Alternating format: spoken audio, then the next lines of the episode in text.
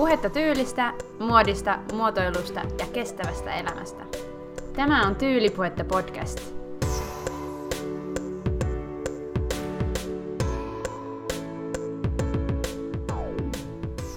Tällä viikolla on pukeutumisen ja vaateteollisuuden kannalta tärkeä viikko, ja mä olin unohtaa sen. Siksi henkilöbrändistä, josta mä lupailin viime jakson lopussa, puhutaan vasta ensi viikon jaksossa – Tänään keskitytään vaatevallan kumoukseen. Mikä juttu? Miten tähän tulisi reagoida? Ja mitä mä tarkoitan sillä, että vastuullisuus on asennemuutos? Ja kuulkaa, se on kymmenes tyylivuotta jakso. Musta tuntuu aika hienolta ja inspiroituneelta, toivottavasti se välittyy sinne puolelle myös. Kuuntele tämä podcast loppuun, mulla on sulle kysymys. Mä oon Elsa, tervetuloa Tyylipuhetta podcastin pariin.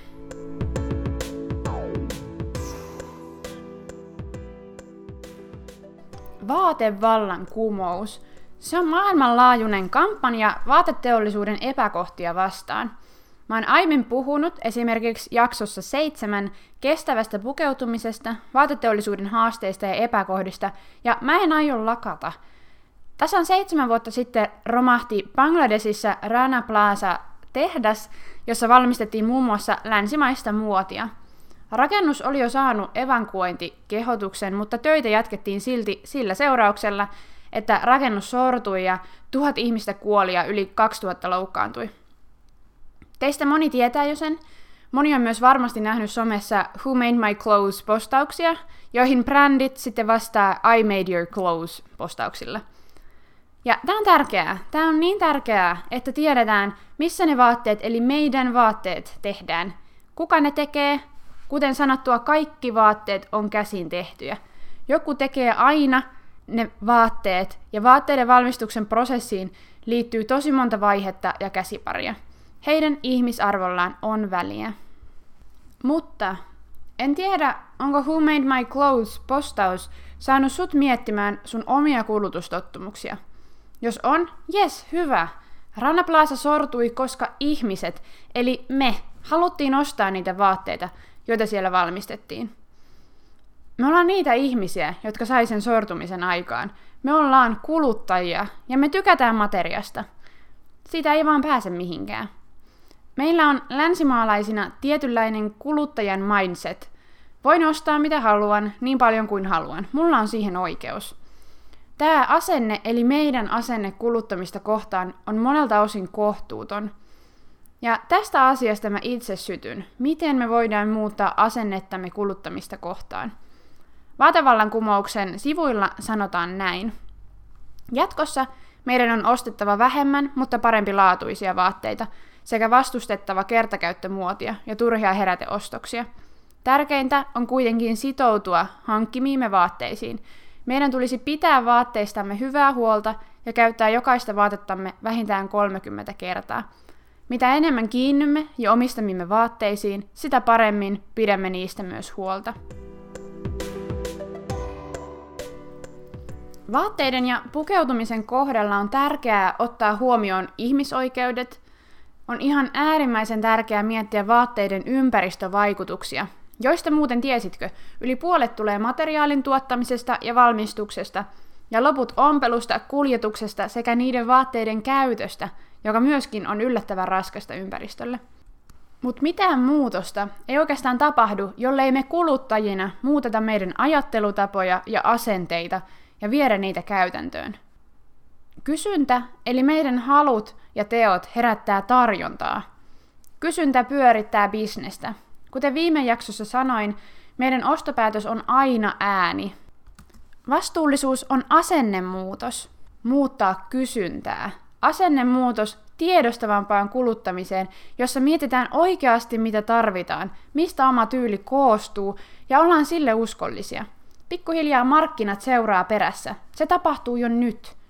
Mutta tiedätkö, ei ole vastuullisuutta se, että ostaa yhden vaatteen joltain suomalaiselta vastuullisuusbrändiltä ja hehkuttaa sitä somessa, kuitenkaan tekemättä mitään muuta suunnanmuutosta vastuullisempaan kuluttamiseen.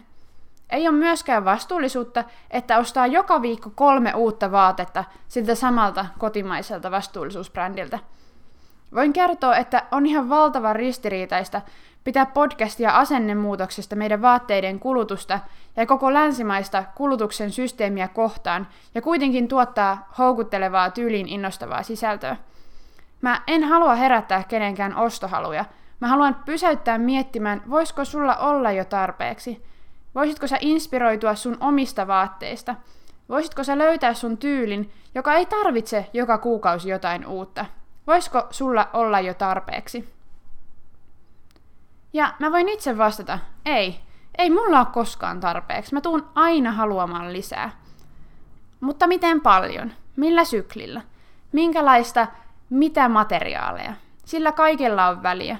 Ja pysähdy nyt vaatevallan kumouksen aikana miettimään sitä.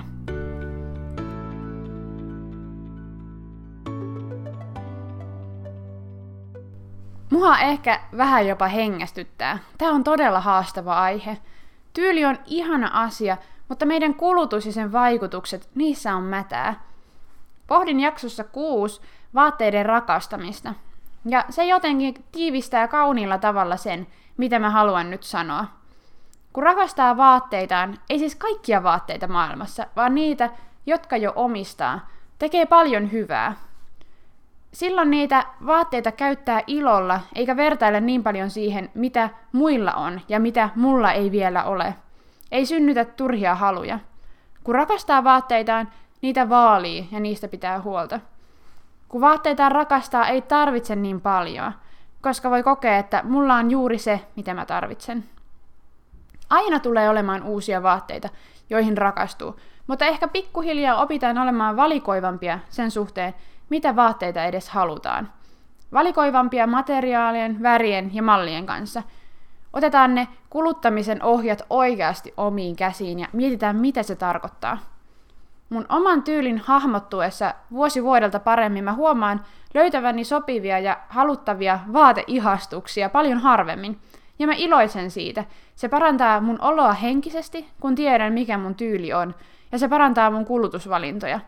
Askel askeleelta. Se on muuttanut mun asennetta pukeutumista kohtaan. Tälle matkalle mä haluan suakin rohkaista. Ja tähän vaatevallankumousviikkoon, mitä tällä viikolla vietetään, kuuluu myös se, että kannustetaan jakamaan omia rakkaimpia vaatetarinoitaan.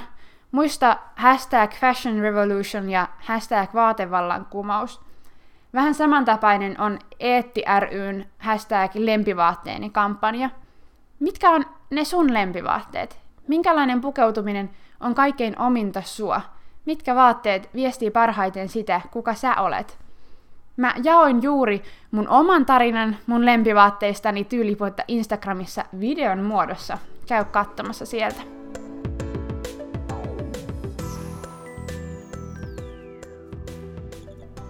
Kiitos, että kuuntelit jakson. Kiitos, että oot mukana Tyylipuhetta podcastin parissa – Kuten mä alussa sanoin, mulla on sulle kymmenennen jakson kunniaksi kysymys. Mitä oot tykännyt tyylipuhetta podcastista? Mikä on ollut sun lempijakso? Vastaa Instagramissa näihin kysymyksiin postaukseen tyylipuhetta mun suosikki. Ja tiedätkö, sun palaute on ihan valtavan tärkeää. Kiitos jokaisesta kommentista jo etukäteen. Ensi viikkoon. Moi moi!